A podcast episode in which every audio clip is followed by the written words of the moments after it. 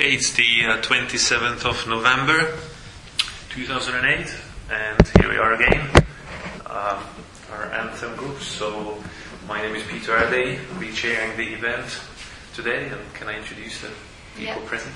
So my name is Rifa, and uh, I'm uh, from the ISIG group doing my PhD first year. And I'm Alexi, also from uh, ISIG, second year PhD student. Okay, thank you. Um, in the last session, we've, um, we were running slightly behind schedule in the sense that we didn't manage to uh, delve into the part, start of part two of um, reassembling the social. So maybe you just quickly discuss what is actually happening here. So, and then try to go as far as we can in movement, the first movement and the second movement that Latour speaks about. So just to recap, we are halfway through the book. We have discussed the five sources of uncertainty, which ended up with the issue of how you construct an ANT account. And then there is the entertaining little interlude dialogue with the LSE student um, in the middle. And now we are on going on to part two. And so I would just like to point out that this seems to be, this structure seems to be quite uh, deliberate and intentional. So, so on the first hand, there are these five deconstructions going on, so to speak, or dislocations, or dissembling, picking things apart. And now, part two seems to be about putting things back together, or constructing uh, things. So trying to say how to trace social associations, how to do ANT sort of type of sociology. Okay, so So the second part is more about the concrete proposition that Latour is actually uh, defending in his book. and an example of uh, how to assemble, or or he says sociology should be about assembling, Yeah. Or politics even should be, and, and I guess he's also making this point, linking this to his conclusion about how to do politics, being assembly of assembling the body politic or assembling the social. Yeah, I mean, I, I find it a little bit uh, hard uh, I, to say when uh, stop and when the constructive work starts that work. Because, I mean, even in the second part, in, the way, in a way, he's repeating this attack against the uh, traditional sociology, and, uh, and uh, at some point it becomes like just repeating itself. And uh, and uh, really, I mean, I, I, I don't know if we can talk about, uh, I mean, constructive contribution to sociology. In I don't know. This is my impression now. I mean, the more I'm going through, uh, I have really to look um, in all the details of this sentence, what is new exactly, what is trying to add uh, to what he already said, or I mean, the, all the critiques he already assembled, which are relevant. I'm not uh, saying the contrary, but uh, I mean, what's this contribution that may help? I mean, my my sense of it is that well, this second part. I mean, he's talking about these three movements, right? So, I mean, he's making one point in the first half of the book, saying, first of all, uh, you know, here are these uncertainties, or the, sorry, these controversies, and you have to keep these in mind or deploy them almost. So don't fall into these traps. You kind, he kind of identifies all these dualisms. So now the second part seems to be about how to do it, how you actually uh, carry out the tracing of the social according to the A and T way. And so the first move is about well, the whole thing is it says how to keep the social flat.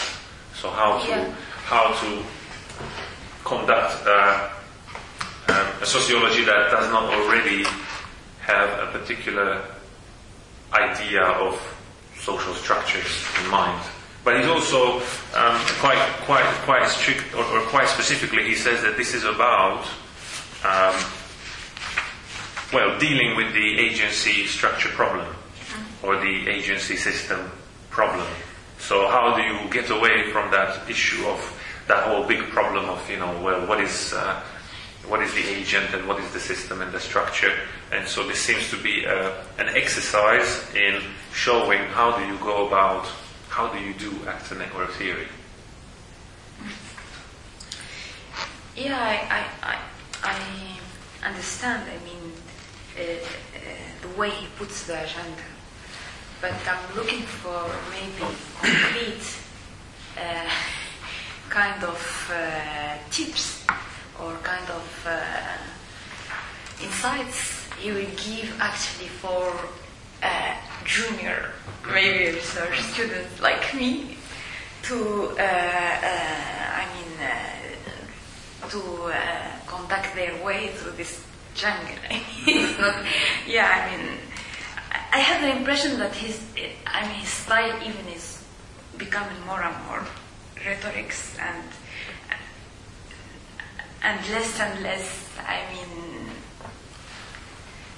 uh, food, I will say, concrete things that may help. So I don't know what that was the, the point. I'm not saying that, but. Uh, I mean, I, have, I can relate to your experience because I think the first one or two times that I read but the first time when I read this book, I completely lost the second half. I mean, I just didn't understand what was yeah. going on in the what was the second part about, and didn't even read it properly. And when I read the second time, I still I don't think I've I had the same kind of issues. Like, what does this actually mean? I think that now that I'm reading it, maybe for the third time or the fourth time, I actually I started to see some of these practical implications. Although he does not spell it out, but but just to give you a concrete answer, then uh, I mean, the first move is about it says localizing the global. Yeah. Right? So it's talking about this whole issue of interaction because um, I guess you get two approaches that either you are told that okay, let's learn study the situated interaction stuff. So so so there's a uh, so there's one one particular advice from some parts of sociology saying, well, well, we need to go back to the situated stuff right? But he says that's not good because, well, clearly some aspects of even the situated arrangements are global or originating somewhere else. So then the other, the other extreme is then go to, I don't know, institutional theory or, or something like that, or start looking at it from completely from the perspective of the global and you end up in the other. Or you end up with structuration theory and, you know, like a, um, I think back and forth. Uh, this is, um, as an criticism this is a kind of helpful way of sensitizing us to kind of precisely how global is localized and how local becomes uh, global. But the mistake and kind of the, he's kind of when it's, it's a little bit uh, on the other hand a little bit becoming I think through the Latour is constructing uh, constructing a straw man he's then kind of knocking down of traditional sociology because and, and for kind of um, and on the other hand, he seems to, between the lines, to some degree, agree that there is sort of uh, this division of labor because he puts even uh, he gives a quite a kind of in a sort of appreciate, appreciative comment of Durkheim at some point, which is one of the worst ones of the kind of traditional sociologist. But kind of behind that might be that Latour talks about ontology. He, he conflates epistemology and ontology. So basically, what there is and how we know about that. And actually, uh, of course, there is a lot of uh, bad research and kind of bad sociology out there where people may actually end up thinking that if I look well through the structuration theory or uh, theory of social systems. The social systems are really there, they are kind of real things. This kind of ontology, ontologization of these theories. But actually, I think quite many sociologists are pretty aware that these are just ways, way, they, they are not out there, but they are, they are kind of more or less kind of fruitful ways of looking at the uh, world. And you can understand some things of the world by looking them through this kind of concepts, but the world is not, not those concepts. So here, I don't have any answer to that question, but I think here, uh, one thing behind kind of, or kind of why Latour is kind of so vigorous in his criticism is that he really conflates, he puts together ontology and epistemology. He just called uh, action network theory sometimes, or actually, Ontology. yeah, an actant rhizome ontology.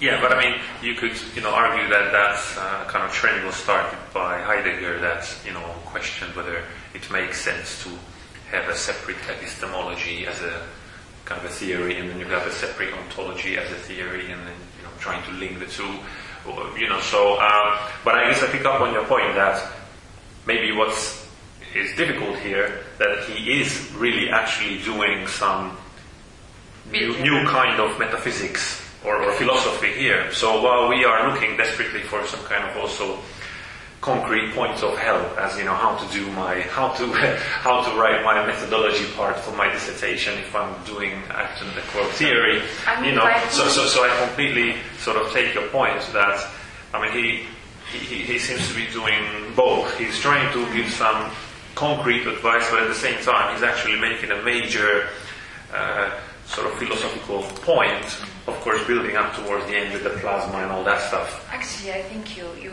hit the point here because I, I'm not against Latour's agenda, as I mean, in the whole perspective uh, of sociology. But for example, I, I like it more uh, Pandora's Hope because I had the impression that he put the hands in the dough in a way and, and started uh, modeling uh, what he wants people to understand or to, to to take at the end of the day from what he's saying. So this is more actually more um, related to what I'm doing, and so I can understand.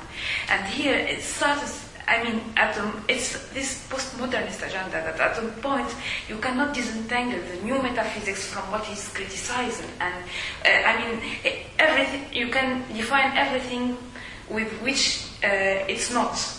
So here he starts saying uh, the sociology of uh, um, association is not this, is not that, is not this, and at the end you know what is not, but you don't know what it is. Uh, this is actually my, and I don't know if it's just a question of jargon, of words that we should not, that should be taboo, that we should not use, like this global context thing. But how to do it? Actually, I'm right in the middle of a global local study, and It I don't know how to. You know, we hit the point in a sense that uh, he, uh, in his in previous writings, Latour has called network theory as a negative theory. It's, he has said that it's not theory of uh, how you should do things and what there is, but kind of uh, more likely how you shouldn't do things. And now this kind of second part is kind of sort of attempt to kind of draw, do some kind of positive theory, in a, not in a value judgmental way, but kind of way of kind of telling what there is and how to go about in studying it. And obviously, it's kind of kind of construction is always more difficult than deconstruction. So mm-hmm. in that sense, this kind of comes a little bit maybe through in this part. But, but, but I also think he's warning against some knee-jerk reactions that we, everyone has in instantly wanting to create some structures and use them. You know, as he says, I mean, he said it Merlin's castle or something pops out of the lake.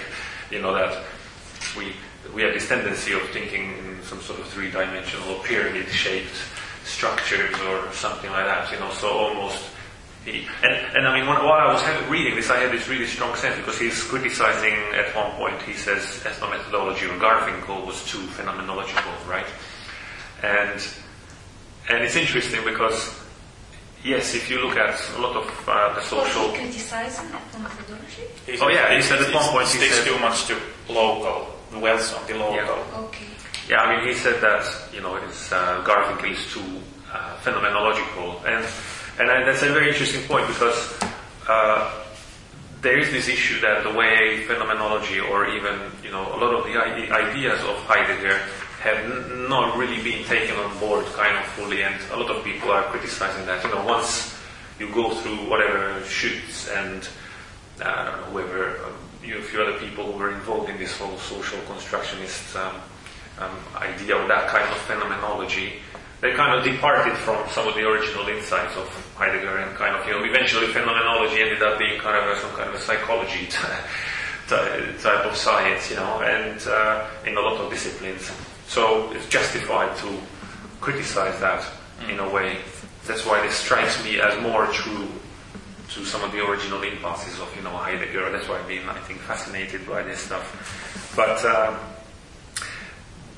I think he's also just, well, he really seems to be suggesting that, well, to do your work, you've Oh, oh, sorry, just to get back to your point on negative theory, in a lot of his work in 2007 that I've seen, or some, he, he, he got, comes back to that point and he says that actor network theory has been black and white until now, and that it's time to start to color things in or create a colored version of the theory, which was in you know some of his speeches recently, and apparently uh, it was in his Cerisy manuscript as well besides yeah. So, so he, he is now starting to suggest that maybe we need a positive theory, but almost like we have not come to that stage yet in the actor network theory evolution.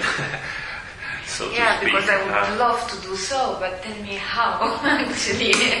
But, but color, give yeah, me the, the yeah. But, but I, think, I think there, there will still be this issue that he still probably would not want it to become the traditional knee-jerk type of I'll take a theory of the shelf kind of thing and, you know, turn it into an intermediary. So I don't know, it still seems to be the suggestion that, I mean, as you are following the actors and trying to assemble an account and all of this, that you are actually conducting philosophy as well at the same time. You are figuring it out yourself. Yeah, I mean, my, my very subjective and limited experience trying to make sense of these concepts when I am using them is that I cannot use them as they come and in a very rough way as they are in his work. I, I mean, the only thing I can go through uh, what he's saying is with combining with other more, I would say, operational concepts. This is the only way I found it. I mean, uh, inter- I mean, uh, feasible. I'm talking about feasibility. It's not uh, to to to.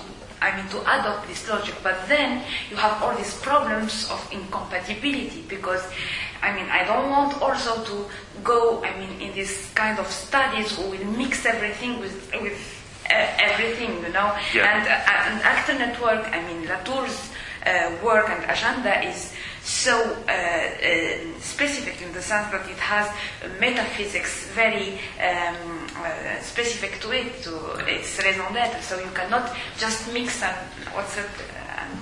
yeah. yeah. Maybe that's um, it's interesting if uh, I've heard this also before that they maybe try to build sort of positive theory. Uh, whether that's uh, going to succeed or not, that's of course another question or whether they, that, uh, they end up inventing the traditional sociology again. That's another possible outcome. But to me, it, what kind of comes through is interesting that uh, it's sort of when I was just the value of Latour's writing, writings, at least to me, has been that it kind of it's a very uh, positive. It kind of generates uh, thinking. It forces you to think from things from a little bit different perspective, both in terms of empirical research and obviously kind of what Hamann is saying, kind of from a very philosophical point of view, and uh, that's obviously not a small achievement to kind of be able to write sort of stuff that can be kind of can contribute and kind of make to such a kind of uh, different discussions on such different levels, although he wouldn't say them, call them levels, but kind of both for empirical work and for philosophy. Usually it's that the philosophers talk between themselves and the empirical researchers don't really give a damn about that, yeah. those writings. But I think even, I think there's an expectation even, I mean, if you just think of the presentations that we saw today, you know, that it's not good enough if you just take a theory off the shelf, then go conduct some empirical research, and then use that theory to analyze that, and that's it. Well, that's not good enough for a PhD. You are expected to make a contribution to the theory itself. So, and when you are doing that, you are engaged in this metaphysics business. I mean, if you are, so, so if you just take, I don't know, as I say, institutional theory off the shelf and, yeah, you know, then, well, what's the point? In a way, the whole issue is to build, develop those further. It's not like those are ready-made and static and, you know, you should, you know. But uh, maybe I have one proposition to see, because Just Because I would- a yeah. final point, Mhm. Peter. Because I mean, I found it striking that at sometimes, I mean, he just is. I have the impression that he's just playing with our nerves. because I mean, you you have these sentences saying, for example, yeah. Uh, um, you should have like chains, but not full with intermediaries, but with mediators. Okay, I would agree. I mean, this is beautiful. But at the same time, he will tell you in another passage, in another sentence, that it, we need science, and uh, everything starts from a, uh, an original representation. So you need to black box uh, something. You need to have intermedi- intermediaries that are as important as mediators. You cannot have only mediators. I mean. Uh, uh, I'm not talking about. Uh, I'm talking uh, uh, about very. I mean, time-limited research studies. I'm not talking of uh, a life-lasting project. I, I don't know. I, Okay, you I mean- I mean, cannot I have think- only med- mediators in a chain of research. You cannot. Well, I think the issue of you were raising of the you know mediators, intermediaries. I mean that's so central to it, and I, I think that's you know such a big big issue. Um, I, mean, I mean, let's. Um, I'm just. Um, I was just wondering if we take, you know, one specific example from, from the book, or I mean, actually, on these chapters that I've seen so far in the second bit, he seems to be, he tries to drive home one particular point, Okay. and then I was wondering if we can revisit your question from from from that discussion, just because otherwise we, we might avoid this altogether. Okay. But well, uh, this is what I thought, what, I suggested as pro, for the proposition, or as a summary, maybe. I mean, to me, what he seems to suggest by creating this flatness, so that you create this flat world where you know there's no local and there is no global. What do you have now? Well, he says there are these tubes, or the circulation, anyway, or networks, whatever you want to talk, call it, and through which things circulate, right? Um, and uh, he, and then apparently there are these centers of calculation, or you could, or he proposes the word oligopticon as where some of these tubes meet or connect, or some of this activity is, um, you know, meeting up, and so, and those are what he calls uh, mediators as well. So if the shape of a mediator, um, or, or, or is, is, and then he calls it actually star-like shape, right? He he actually calls it a star-like shape. And one example he gives is the trading room in the um, investment banks, right? So, which are often referred to as these global centers of power, you know, or the financial markets, or whatever, and other sort of big, you know, figurations. And so it's about if you, when you actually go there, what do you see? Uh, well, it's a room with a high concentration of these associations or these things coming in, going out, right? Uh, and uh, and so it's a oligopticon. He says because while in the past we thought that maybe they sit in a castle and they see everything and they control the financial markets, instead what you have is a bunch of people in a room, and he even says that they are quite vulnerable.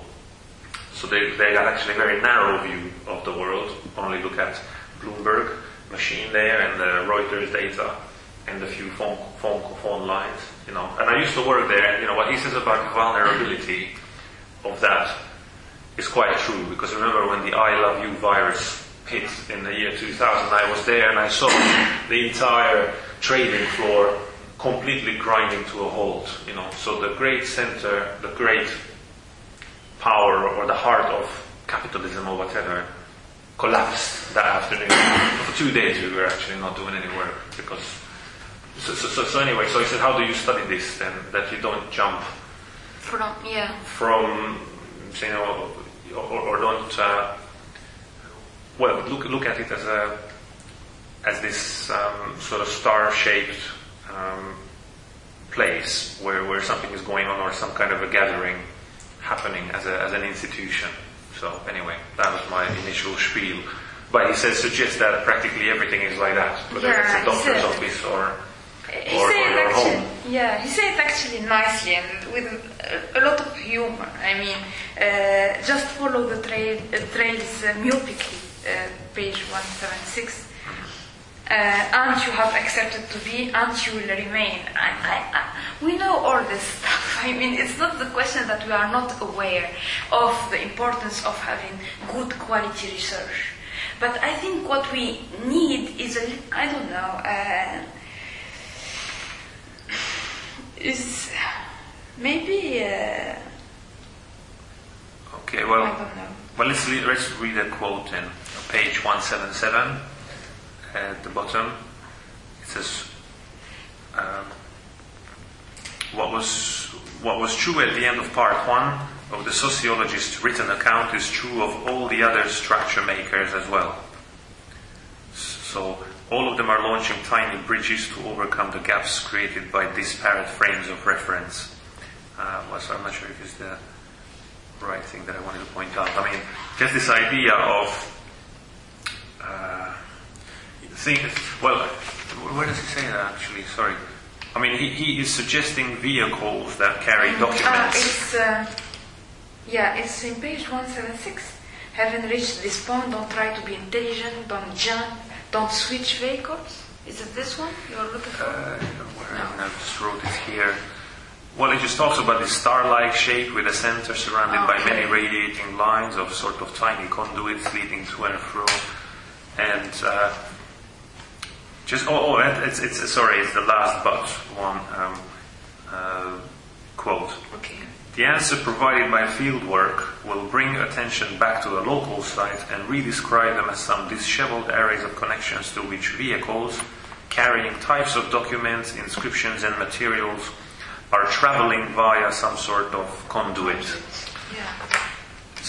So what I'm trying to get at is just this idea that I mean, in my mind's eye, I mean, what I see is I don't know, like the, the film Brazil, that you know there's there are tubes and documents travel, you know, inside the tubes, and kind of what you know what's, what seems to be happening, or, or this uh, notion of you know translation or whatever that that there are things that carry some messages that change and then make things do things, and it's kind of an ongoing um, sort of traffic of stuff going around, all the actors going around. So I mean, it's pretty abstract, but um, um, I guess what it's suggesting. So okay, you're going to do your empirical research. So what are you looking for? I guess you're trying to identify what are these vehicles and what are, what is moving and what is carrying action, information. I mean, he actually calls it information.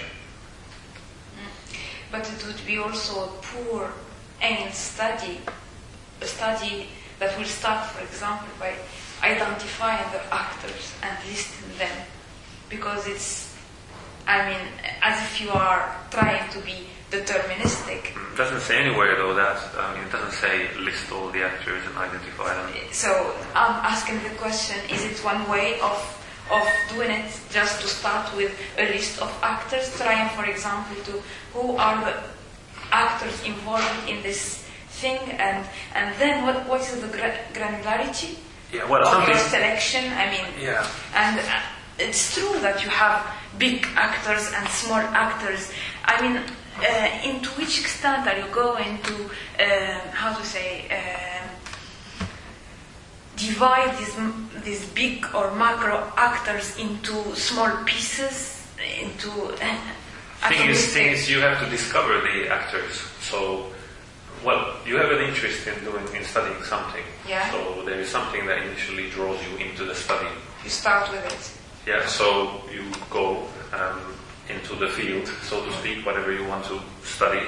So his, for one, I mean, it seems to suggest to me to kind of try to do a anthropological or I don't know, ethnographic type of thing that you go out and rather than trying to determine in advance who the actors are, I mean, you have some idea, but you get drawn in in the middle of the things. You want to study, I don't know, banks or whatever, whatever you want, you go in first and then try to see what's going on. So I guess you need an initial uh, flexibility to not determine who the actors are. And then you follow the actor and the action. And I guess what you're looking after is this moments of translation. Moments where things make other things do things and things transform in the process. This is in a sense very kind of a good lesson and can be used, but actually uh, the criticism against uh, sociology and context doesn't uh, goes kind of once again it seems that it applies to bad sociology because in sociology you won't if you go and see a look at training room you won't explain what's happening there by applying to capitalism. That's bad sociology. You can't you can't kind of you can't explain any particular instance by kind of exactly. uh, by saying that there was this macro actor there. Yeah, well, that, that, it doesn't work like that. It works like that uh, you see that if there are patterns in these micro instances that don't kind of that emerge so that they they are not kind of obviously uh, kind of explained by some local circumstances. Like a very good example is Durkheim's study on suicide. If you go and you kind of he, what he did was that he uh, look at the suicide statistics across different nations, and for some reason the uh, the kind of the statistics that the different nations do uh, kind of constantly over the years, kind of different amount of suicides. The relative amount of suicides is different, and you, this kind of information uh, you can bloody find by starting kind of tracing the actors on the mm, kind of micro level. And I think it's a kind of mistake to say that this is kind of uh, I think that's interesting information, and it's kind of. Uh, but you don't. But the thing is that you don't. Even Durkheim didn't say that you could explain one uh, particular suicide. Why did I kill myself? By referring to this kind of uh, cultural thing. But you explain the cultural things by referring to societal, societal things by referring to other societal things. So in that sense, uh, uh, he's building sort of straw man of, out of sociology, I would say.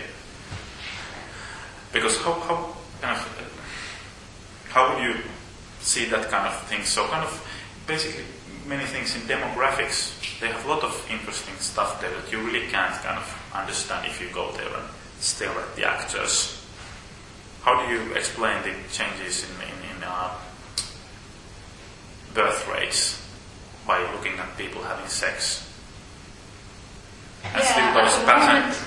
You need a black box anyway. you need to yeah. use. So in that sense, this is a good critique, I think, against bad sociology, which there is a lot, a lot out of there, and it's also a kind of interesting way of kind of pointing out how to uh, look at things differently.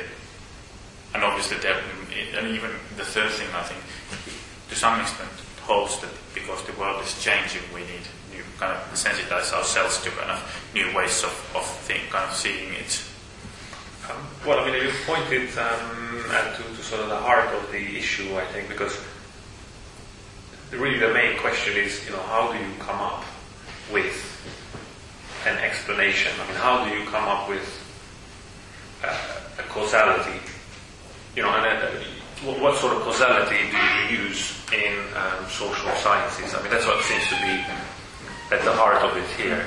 And in a way, what he seems to be saying is that basically, really, the only way to to, to explain that, or, or, or, the way you do that, is definitely not a priori kind of deciding about anything really, but construct that account or describe all the various associations. Because if causality is already distributed in many different ways. So there's this one problem that action is overtaken. It's constantly uh, can be so many different actor networks affecting one particular event that you don't know which one was the cause, or that cause could have been passed on through a whole series of translations or through a whole series of actors. So you never know, uh, or impossible to know, but you still need some sort of a but then also you don't want to take away the power of each individual actor. So a mediator is supposed to be unpredictable and in a way somebody does the action. So I mean if you go and you know somebody goes and kills someone, I mean clearly even if that was a distributed action, but that person killed someone. So there is no taking away from that actor that, that independence uh, to some extent. So really, it seems it just seems to suggest that before you jump anywhere to draw this causality, that almost that causality somehow is supposed to causal explanation, if we can call that, emerges as the account itself or something like at the end, or, or it's almost like an end result. I don't know, I'm just kind of, you know, uh, trying to make sense of it here, but that's what it seems to suggest, you know, or, or it's about tracing associations and uh, categorizing them, coloring them in somehow. Um, yeah, so I have a question actually, and I don't know if Latour brings an answer to it. The question of identity, for example, or sense making, doesn't have any kind of, I mean, Latourian understanding of sense making or or uh, identity construction? Well, I think that. Sorry, you want to? He doesn't use those terms, so it's interesting. We can get something out of it. Well, I, I think that the identity construction.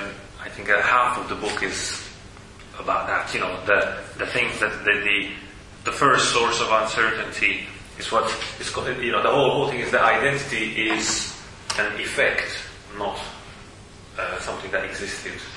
I agree, but, so it's a, but yeah. his whole work is against this uh, human agency. Yeah. And sense making and identity construction is per default human centered well, kind of approach and rationalization. So unless you say that the act, I mean the actor, and I will take the example of a table, is able to make sense of things I don't see what. Uh, no, I think you're. Uh, well, I think you're going back then to the, you know, sort of the very beginning of the process. If you accept that as a premise, I mean, he tackles that right at the beginning. You know, so he says there's no point because that sense making, and I mean, if you say that, well, it's the the human. Uh, if you go back to that problem of how do the humans, or, or we need the humans to conceptualize the world or whatever, you go back to the whole problem of you know the subject-object divide and um, phenomenology and all that. Yeah, I agree. But, I'm sorry, but I mean, yeah. Stays a problem also. Well, I mean, he actually addresses that in this chapter because he does, uh, where he specifically uh, mentions uh, distributed cognition. So let me just find that for you. Page 200. And he is saying, and, and actually, uh, really, this uh, the rest of the chapter which I read before, so I mean, I remember that he talks about this, this whole issue of competence. So actually, it's a good question. Thanks for raising this because he does spend almost half of this chapter focusing on the individual, in fact. So, what does he say? Uh, I think it starts on page 199, 199, and on the top of the page 200 it says, you know, the ego is, should not be left untouched right? So he says, if you think, so before that, so he says, you know, if you're ready to accept that even though abstractions like structure, context, and society should be criticized, the ego is to be left untouched. This is his answer to your question. No, you should not consider the ego to be untouched. And you go to the bottom of that page, and he says that, and in, and in 267, he refers to this whole area of distributed cognition mm. Uh, Hutchins' work, you know, and I've read some of this stuff, and it, really the point is cognition does not happen within the skull, so to speak. So that when you are carrying out a cognitive task, already a whole range of intellectual technologies are enabling you to do that. You know, so so so this whole idea or, or this whole problematic of you know, I, I don't think that Latour says anywhere that human beings are. Uh, I don't know that a chair is more important than a human being or anything okay. like that. You know, okay. but, but but I think that uh, the but, issue is more. I mean, the issue for me at at the end, when I would like to use it and operationalize it, I will find that I mean all my actors, in a way or another, are human. even though I, I, I can make, uh, uh, I mean, uh, institutions talk, objects talk, technology talk. I mean, even though you can give them a role, a contribution to the story, it stays, I mean, Yeah. that you So- delegate in a way uh, a human voice The to one voice thing their that concern. doesn't emerge from here, I think um, I can accept that uh, if we look at action, what is acting here or there? And now I mean very in a very narrow sense that we don't talk about moral or what there is, but simply what is acting in some particular setting, who or what are what, what are the entities that are acting there. It's possible to kind of uh, kind of maybe accept this uh, human, non-human kind of combination of kind of the idea of actant. But that makes sense. But what Latour doesn't, at least he hasn't read it in anywhere I have read, is that the observer tends to be human anyway. We have different relations between each other and with table. So, and this is something uh, that seems uh, to some, somehow uh, um, bugs me that uh, this um, really the, the, the relationship between the observer and the uh, kind of the, the thing that is being observed because it doesn't because that it's not problematized or opened up in any way, touched anywhere. It feels as if there would be still this subject-object distinction where we would this observer is supposed to be somewhere hanging out there and kind of looking at these non-human actants uh, out there. Okay, I mean, I, I- feel I'm slipping into the role of you know trying to defend Latour all the time. but uh, uh, to, I mean, it's a, it's a very very interesting and you know, important point what, what you what you just raised, and I think I can tie that, try to tie that to an answer to what you were. Because I mean, I've just figured out something kind of recently about this. But I mean, if you think that most of your actors are going to be human, Because I Then- am a human. uh, well, but I think that Latour would first of all advocate against that. It's saying, you know, don't determine the the nature So, so forget about actors, and even better to think in terms of action, you know, uh, or, or actants. You know, why we have the term actants, so that to I guess, get away partly from this idea that only humans are the actors. But the, the bigger issue is this, I think, that what you don't want is to just get stuck to this anthropomorphic kind of approach that only humans can act, but look at um, really this what he calls you know actor network. There's uh, how to put it. There's, there's a whole system of interactions going on. Okay. So an actor may not necessarily be.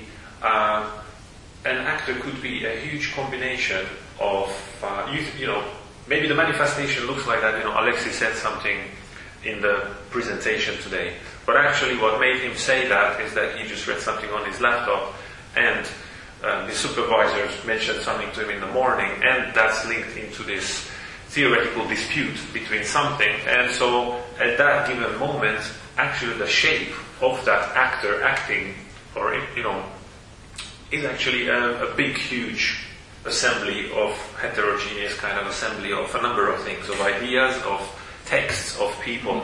And Latour that did say in this chapter that some of these things activate kind of on a momentary basis. So in one moment you can feel very powerful and made a defended Heidegger all the way and all the Heideggerians in the world and Heideggerian scholarship and whatever, you know, and uh, the next moment, um, how to put it, you can just be a PhD student and problem here You know, because don't have a I, understand, I understand that, but still I have the problem that we can talk about.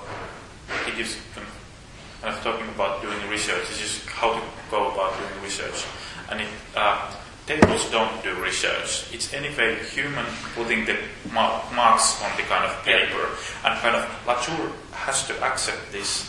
Because Yeah. uh, otherwise it wouldn't make sense to talk about science. He, he couldn't kind of use anyway. Science is a kind of theory. It's sort of kind of macro concept. You can't see science anywhere. Where is science? Why do you put kind of you, you see people talking? So he's himself using this kind of macro structure called or theory of science because otherwise uh, he couldn't talk anything about anything like this. And so, so what I, this is actually, um, if he comes here, maybe I have to ask Yeah, what, was, I- I what kind of what this question yeah, from him. I agree, and it brings us back to this question of methodology also, because who decides at the end of the day which is the sense of the translation? In which sense does the translation go? It's I love the idea that what he puts forward anyway that uh, is kind of referring to the idea of star-like shape that and, and it comes actually I guess partly from uh, uh, pragmatism that it doesn't so much uh, actually I think you can have strictly speaking you can have a list of actors in the beginning where you start but what's kind of what really is the most important thing is that uh, that's only a starting point. You start iterating and you see you maybe end up in a completely different list of actors in the end, and, and those and the actors come. Those things emerge as actors that kind of have influence on each other.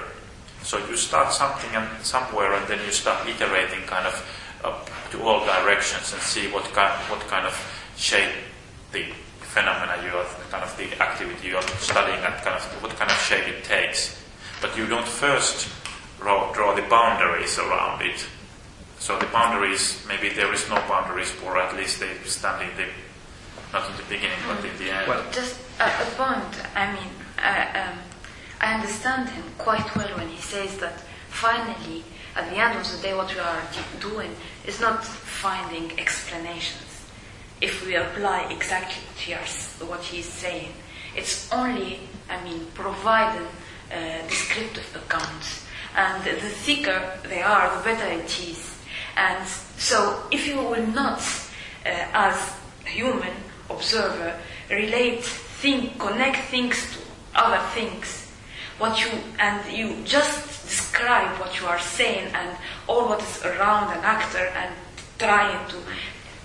If you will not import any kind of concept, of course, the only thing you can do is describe it, Yes. what's going on, and I, I don't see uh, there being a, a problem, to be honest. I mean, I th- this issue of the, I mean, there is clearly there are two things. I mean, there is the actor networks. There is the there's heterogeneous uh, sort of world that you are observing. You know, of the actors, actors, you know, action being distributed and things happening and assembling a world or an institution or a group or whatever you study.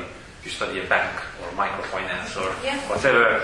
There is. Uh, it's just um, it's a world being sort of performed and assembled on a daily basis in a certain way by certain actors. So the question is, who are these actors? What is the shape of them? And so one thing is that uh, a priori you cannot possibly know what the shape of the actors are or the assemblages. So it has to be a surprise.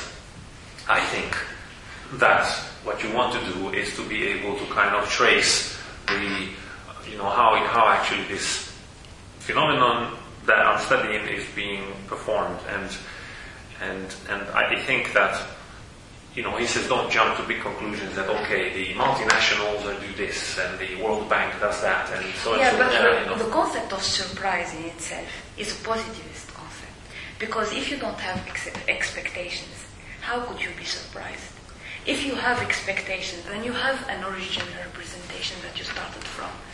It, never you But I, will mean, I, find don't- I don't yourself see, I in don't see ground that uh, problem. I mean, I don't know. I mean, i i the world is being constructed on a daily basis, so I'm going to be surprised 10 minutes from now, you know, when I miss my train. Or I mean, that's a, you know, it's, uh, Funnily it- the world is remade every moment and second. So, So I'm unless not you surprised. freeze But, it, but, yeah, yes, but for some reason it's made just in a quite similar way every second and every Yeah. minute and every hour.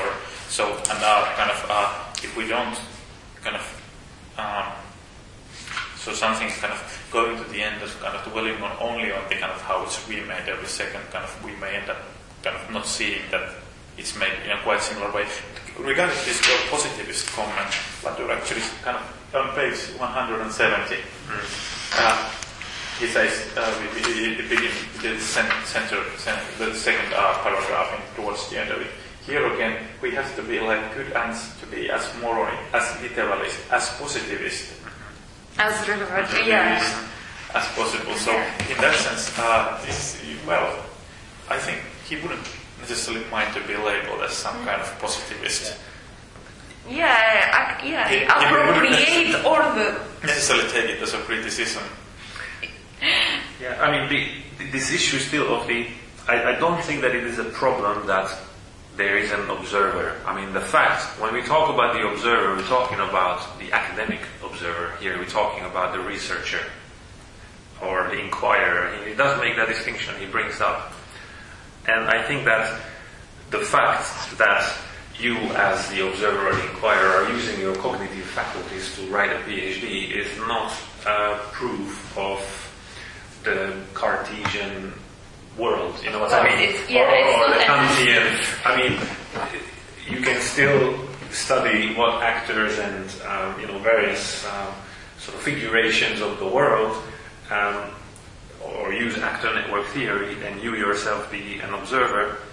Uh, your status is special. Why? Because you are the one who's actually bringing it together. I mean, by the fact of putting it into an account, by the fact of going and trying to follow the actors and trying But to find out what they're doing, you are putting it together. But I think the main issue is don't be fooled for a moment that it is all your agency. You know, I mean, basically, That, this. that's, that's, I'm not saying that it's my individual agency, but it's still a story of agency because if I will not sell the idea, Yeah. if you will not find people who Yeah. will appropriate the idea and the community to which I can sell Yeah. something, then there is no no idea. There Well, is then no your fact. project failed. So he says that um, an account can fail or succeed, right? Yeah. And he said that really, and then he said most of them fail. And, and I mean, I, I, I started to interpret that as saying that basically, yes, there is thousands of PhDs, you know, in the world, um, sort of being produced. Probably even in this country, you know, hundreds or thousands every year, right? Are all of them writing incredibly amazing, interesting, exciting Who stuff? decides of that? Well, who? The, uh, the people who reference them. So, if you basically write a PhD and then after that, and, and, and by a vast majority of people who write a PhD in this country, their work does not get referenced. They're failed. They succeeded in getting a PhD from a third-rate university from somewhere, okay, but they don't manage to write a paper that gets published in a good enough journal, maybe published in a crappy journal, and maybe one person references you. That project failed. but then Um, you are know, only imposing from ex, sort of external criteria for failure and success because the people, person maybe never, he wanted to get published. He needed these top three letters in front of his, in his business card in order to get a good position in a company. So maybe the PhD had that combination totally different kind of uh, meaning. So Yeah, kind of- it's Yeah, the account. but it's about the account, whether the account is a success or a Yeah. failure. An account is successful, so uh, I mean, here- I don't know. Let's say Marx. Um, what's his name? Uh, the Capital, right? Yeah. Huge success because it's been read by millions of Yeah. people. It has changed the history and you know referenced um, all over the place. You I totally agree. So, I mean- so a success in the actor network theory sense, obviously, that It's it's what- being No, I, I, I totally disagree You know. now. Because Ah, wait, I don't just really agree because the account, if, if it fails, it kind of, you are imposing external criteria here. But because if it gives me those three letters, and because of that I become, uh, I, I end up in a kind of uh, head of a big company, yeah. and then that can make actually huge difference, but in a totally different way. Yeah. So actually, uh, uh, in, uh, if- But we if- need to judge the Yeah. quality of your account. But I mean, I- ANT or, or here we're talking about how good your PhD is. I mean, the fact Yeah, that you yeah. became a CEO is kind of, you know, But then you are imposing external uh, Yeah, but the process is criteria. never external, 100%. What is external? It's never external, exactly. Because here, and I agree with Latour when he says that uh, for something to be success, then it has to be publicly voted. If you have the majority, then it's success. If you don't, well, then... well, wait, I mean, and it's a here he comes success back if it becomes an actor. So, It becomes an actor if it put me, puts me in a good position in a company. It's just a different kind of actor. It becomes an actor when Well, people okay, I say mean- that he's an actor. I mean, Also- sure, sure. If um, you know, but I'm not sure if that's a, uh, that's a judgment on the quality of the account. I mean, you may have got that job for completely, you know, different reasons. I mean, if it was just the three letters after your name, I mean, then, I- mean, maybe it's not the right kind of debate that we are having in the sense that what Latour is talking about is how do you judge the quality of a good ANT account. So if that was, you know, maybe that was not an actor network theory. I mean, of course, you can get a good PhD if you, I don't know, I don't know, kiss your supervisor's ass and, you know, uh, write exactly what he says and say he's great and publish, you know, I'm just in, a, in a vein of a group of scholars who would then put the stamp of approval saying, okay, you are one of us. But that's not necessarily a good ANT account. It Might be a good account for you to get a job and make lots of friends. But, you know, Yeah, I mean, uh, I mean, how relevant, I mean, that piece of work does not change the world of, you know, it does not change history, so to speak.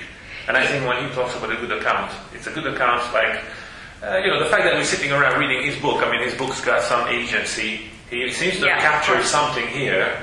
He seems to have captured some, And uh, some, some, some mediators that make us sit in a room week after week, you know. we could be doing better things. Yeah, of and course. uh, we're talking about it, you This know. is Peter's very important point because it, it brings us back to this philosophy of relations. The whole notion of relation is based on that. Is the thing has a potential of becoming, then it has, I mean, um, then it exists, or I mean, does its existence only uh, constrained in uh, the quantity and the importance of the ties he can succeed to to link. So, uh, I mean, in this sense, I mean, uh, good quality research is a research that succeeds to uh, tie to it a lot of actors or or uh, other interrelated things. So. I mean, I, I think that to understand this, we have to understand what he means by philosophy of relations. What's the imp- is is the thing has an essence or its only existence existence only because it can have a potential of being related to other things. Well, I mean, my, my sort of, just to come back on that, I mean, my criticism of, or what I was lacking here, or what I missed, what I was hoping that there was more of it, is actually a more concrete discussion of what translation is and how it happens. I mean, and, and I mean, that's why I kind of appreciated Harman's manuscript because he actually picks, picks up the issue of, uh, you know, translation and how one entity affects another entity and what happens, you know. So that's what where, where um, what I miss a lot because this whole thing is supposed to be the sociology of translation, right? So if what we do as actor network theory is translation, I just wish that there was more actually, um, you know, some some closer tackling of that issue because. Um, although I guess we still have a few more chapters to, to, to read. So, but, but, but he's he's trying, and, and I think he's sort of beating around the bush. Um, you know. Um, Yeah, I mean, I mean, I mean uh, well, well, maybe one concrete thing that maybe, I mean, one thing that intrigued me when he says that the world is kind of circulating, you know, or, or, or the world is made of these tubes of, you know, whatever, circulating stuff. What circulates? On page 184, he says, traces circulate yeah, of course. right? It's um, so so that's kind of a good syst- system there. I mean, I read that sentence. It starts on 183. The problem is that social scientists use scale as one of the many variables they need to set up before doing the study, whereas scale is what actors achieve by scaling, spacing, and contextualizing each other through the transportation in some specific vehicles of some specific traces. I mean, this seems to be sort of the essence of actor network theory that there's a transportation, there are some vehicles that are specific, it's not some general stuff, it's something specific. And it carries a specific trace. And then he gives a footnote, right? Because by here I'm like saying, oh, so okay, so what is the trace? And he says, those traces are specified in the third move. So I'm not going to talk about it right now. I'm going to talk about it later. It says, once more, patience is requested here. Okay, but of course I couldn't be patient, so I went into the, the next, the third move. And what is he talking about? What are traces? He says traces are forms. Mm. And that's what you get when you well when you get a translation and then he goes on to say therefore it is information So an instance of uh, an event assumes a shape, a form, it gets articulated, becomes information, it's valuable for us because it is information, and then it says it performs or formats reality or the world.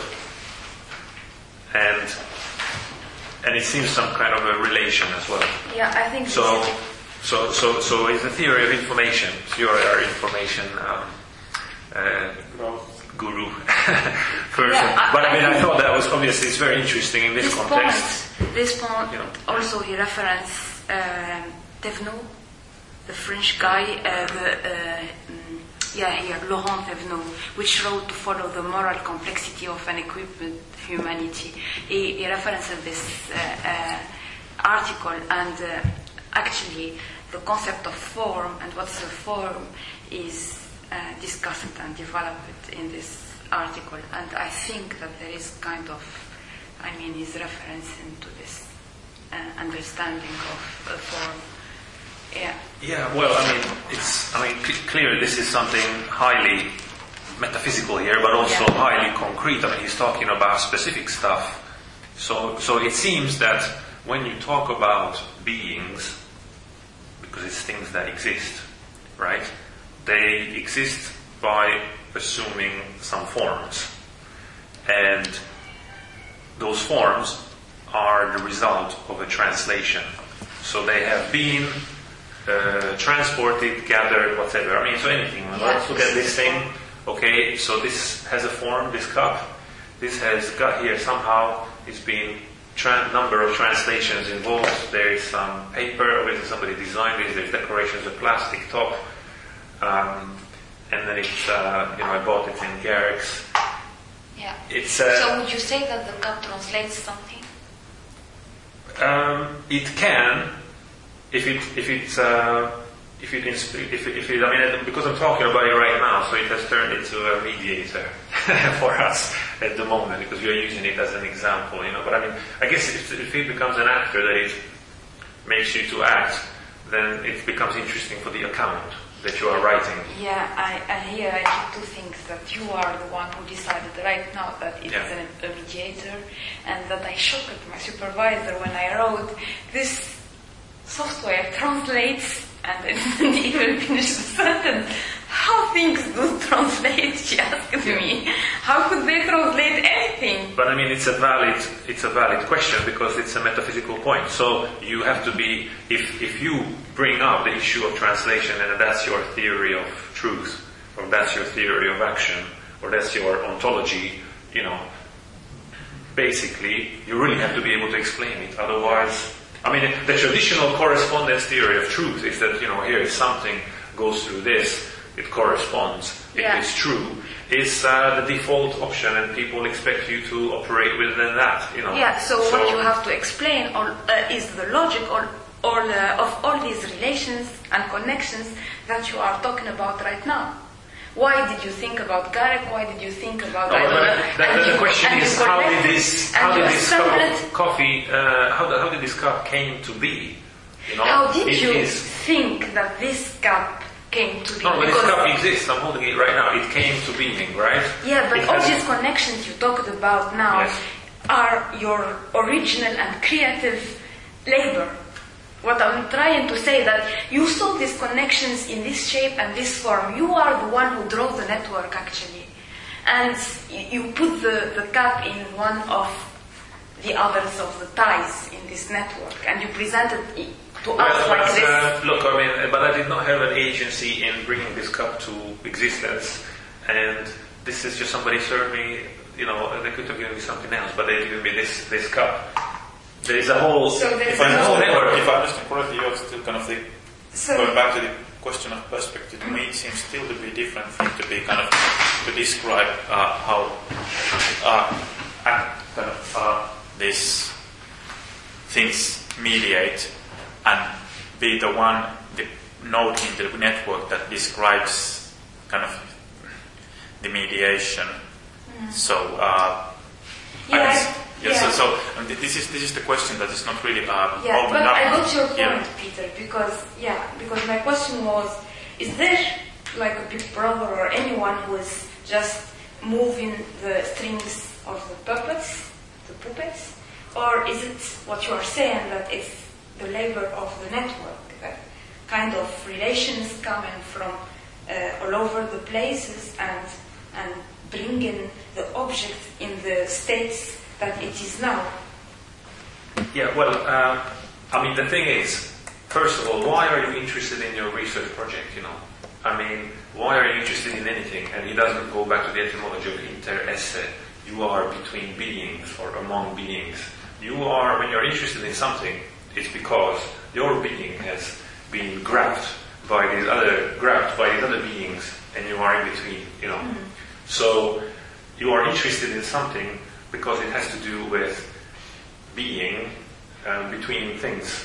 Okay, and if I was writing uh, my PhD about, you know, the, um, I don't know, the, uh, let's say even global warming or I don't know, late capitalism or something like that, you know, I could easily go and choose my object of study, the coffee shops, you know, that spring up around the UK in the last few years. I mean, there's in the last five, there, there didn't used to be a Caffè Nero and Costa and whatever around.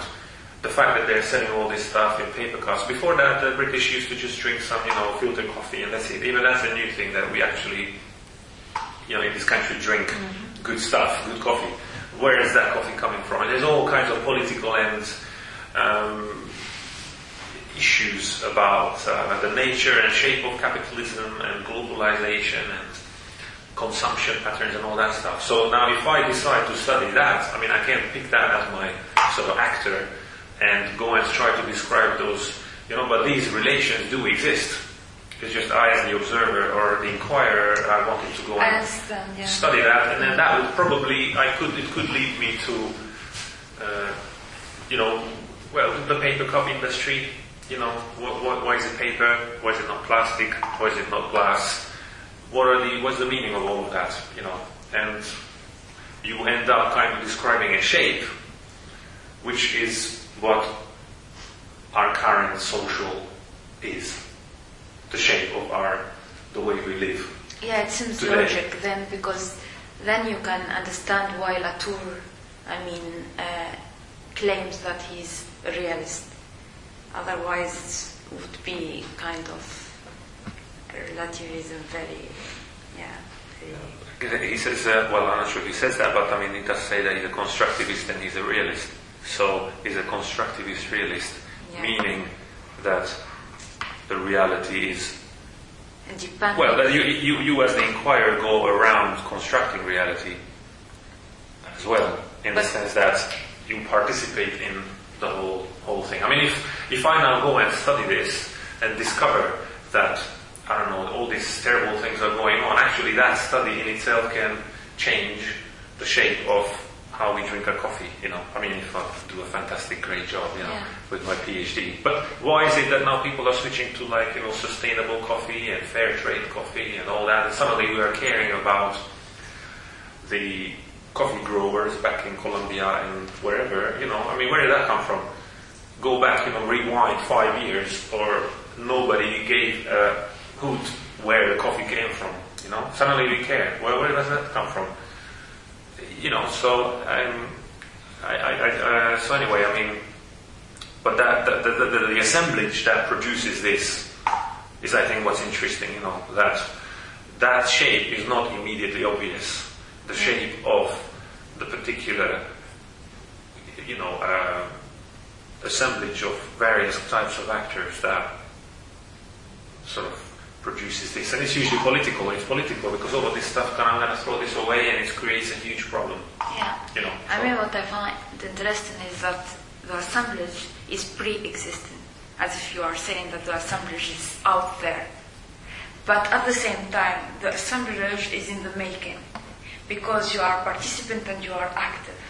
And while you are observing it or trying to make sense of it, you are changing it at the same time. So if you look from outside, and you can never look from outside, so you can see the thing out of you, but at the same time, uh, yeah, so I can't.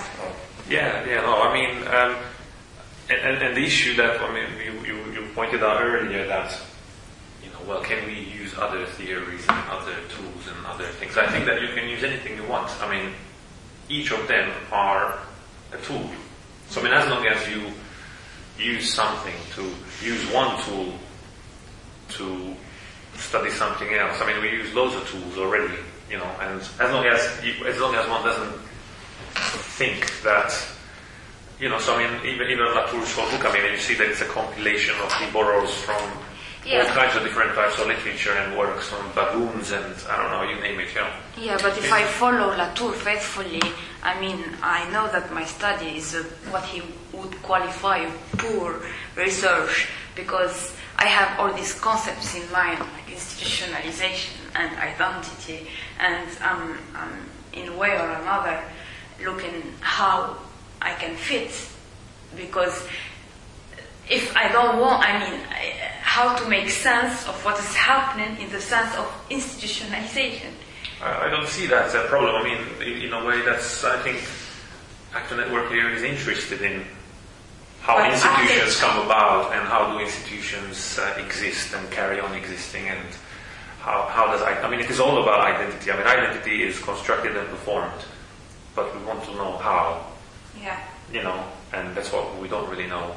We, we, and if you take an identity for granted, then you have committed an error because identity is performed and mediated yeah, constantly. but I'm also taking this macro actor called identity and trying to squeeze, I mean, micro dynamics and interactions within the boundaries of the society. but you don't need to worry about it all. I mean, that should emerge at the end of your study, not at the beginning.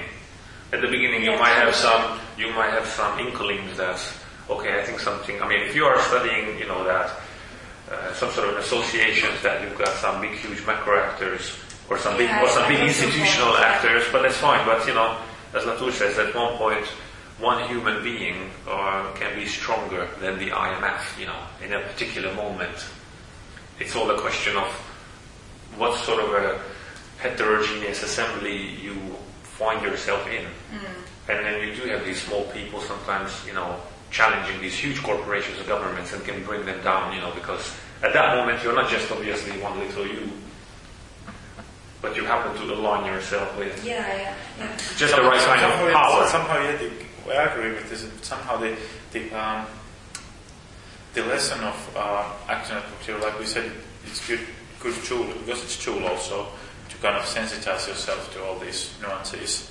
But on the other hand, that lesson is to somewhat trivial because that's what they say precisely in all of these uh, uh, these uh, upgrade meetings that people draw these all these frameworks and kind of. And what they say always is that don't think that the world is like your frame, the, the yeah. world is your framework, but you have to kind of that may help you to see some aspects of the world and kind of they constantly point to the fact that these frameworks and concepts are tools to look at the world and seeing kind of you, you can't you won't get very far from the paper cup unless you have the concept of capitalism kind of where you start looking at. You don't get any anywhere kind of without having some preconception. That's what the actors do. Sure.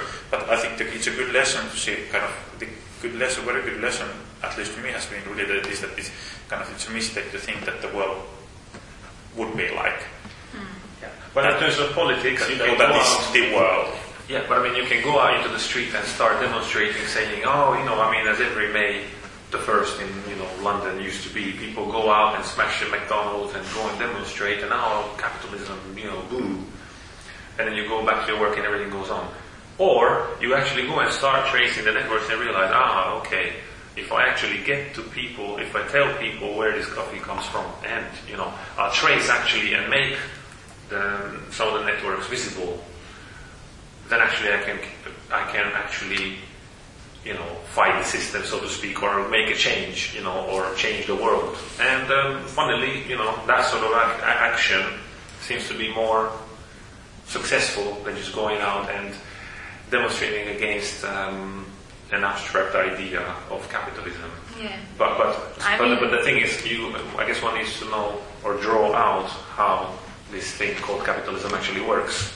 So yeah, actually, I think we are right now performing actor network in the way capitalism may be performed through all these, uh, I mean, institutions in the private market. I don't know. We're discussing it, and I, it's just that we are giving form to all these actor network or Latourian ideas, because otherwise it stays abstract also concepts. Yeah, yeah. I mean, but, but, but I mean, we haven't got, gotten to the end yet. But he seems to, you know, make this point that this is eventually politics. I mean, at the end, this is a political. You are engaging in politics. I mean, if you if, if, if, if you're not, then um, well, you know, to be relevant, because you want to do something that has some political relevance as well, as opposed to the traditional idea of an academic sitting in an ivory tower and you know, not uh, and, and, and, and their work not having much consequence for the world. Yeah. Yeah. All right, guys. Well, I need to go and run and catch my Okay. train. So What time is it now? uh, it's ten past seven. Wow. Yeah. So thanks very much for uh, the lively discussion Yeah. and the good, great questions. We've got one more to go, so let's. we can make it all the way through to the end. For this kind of naive question. no, they were good question.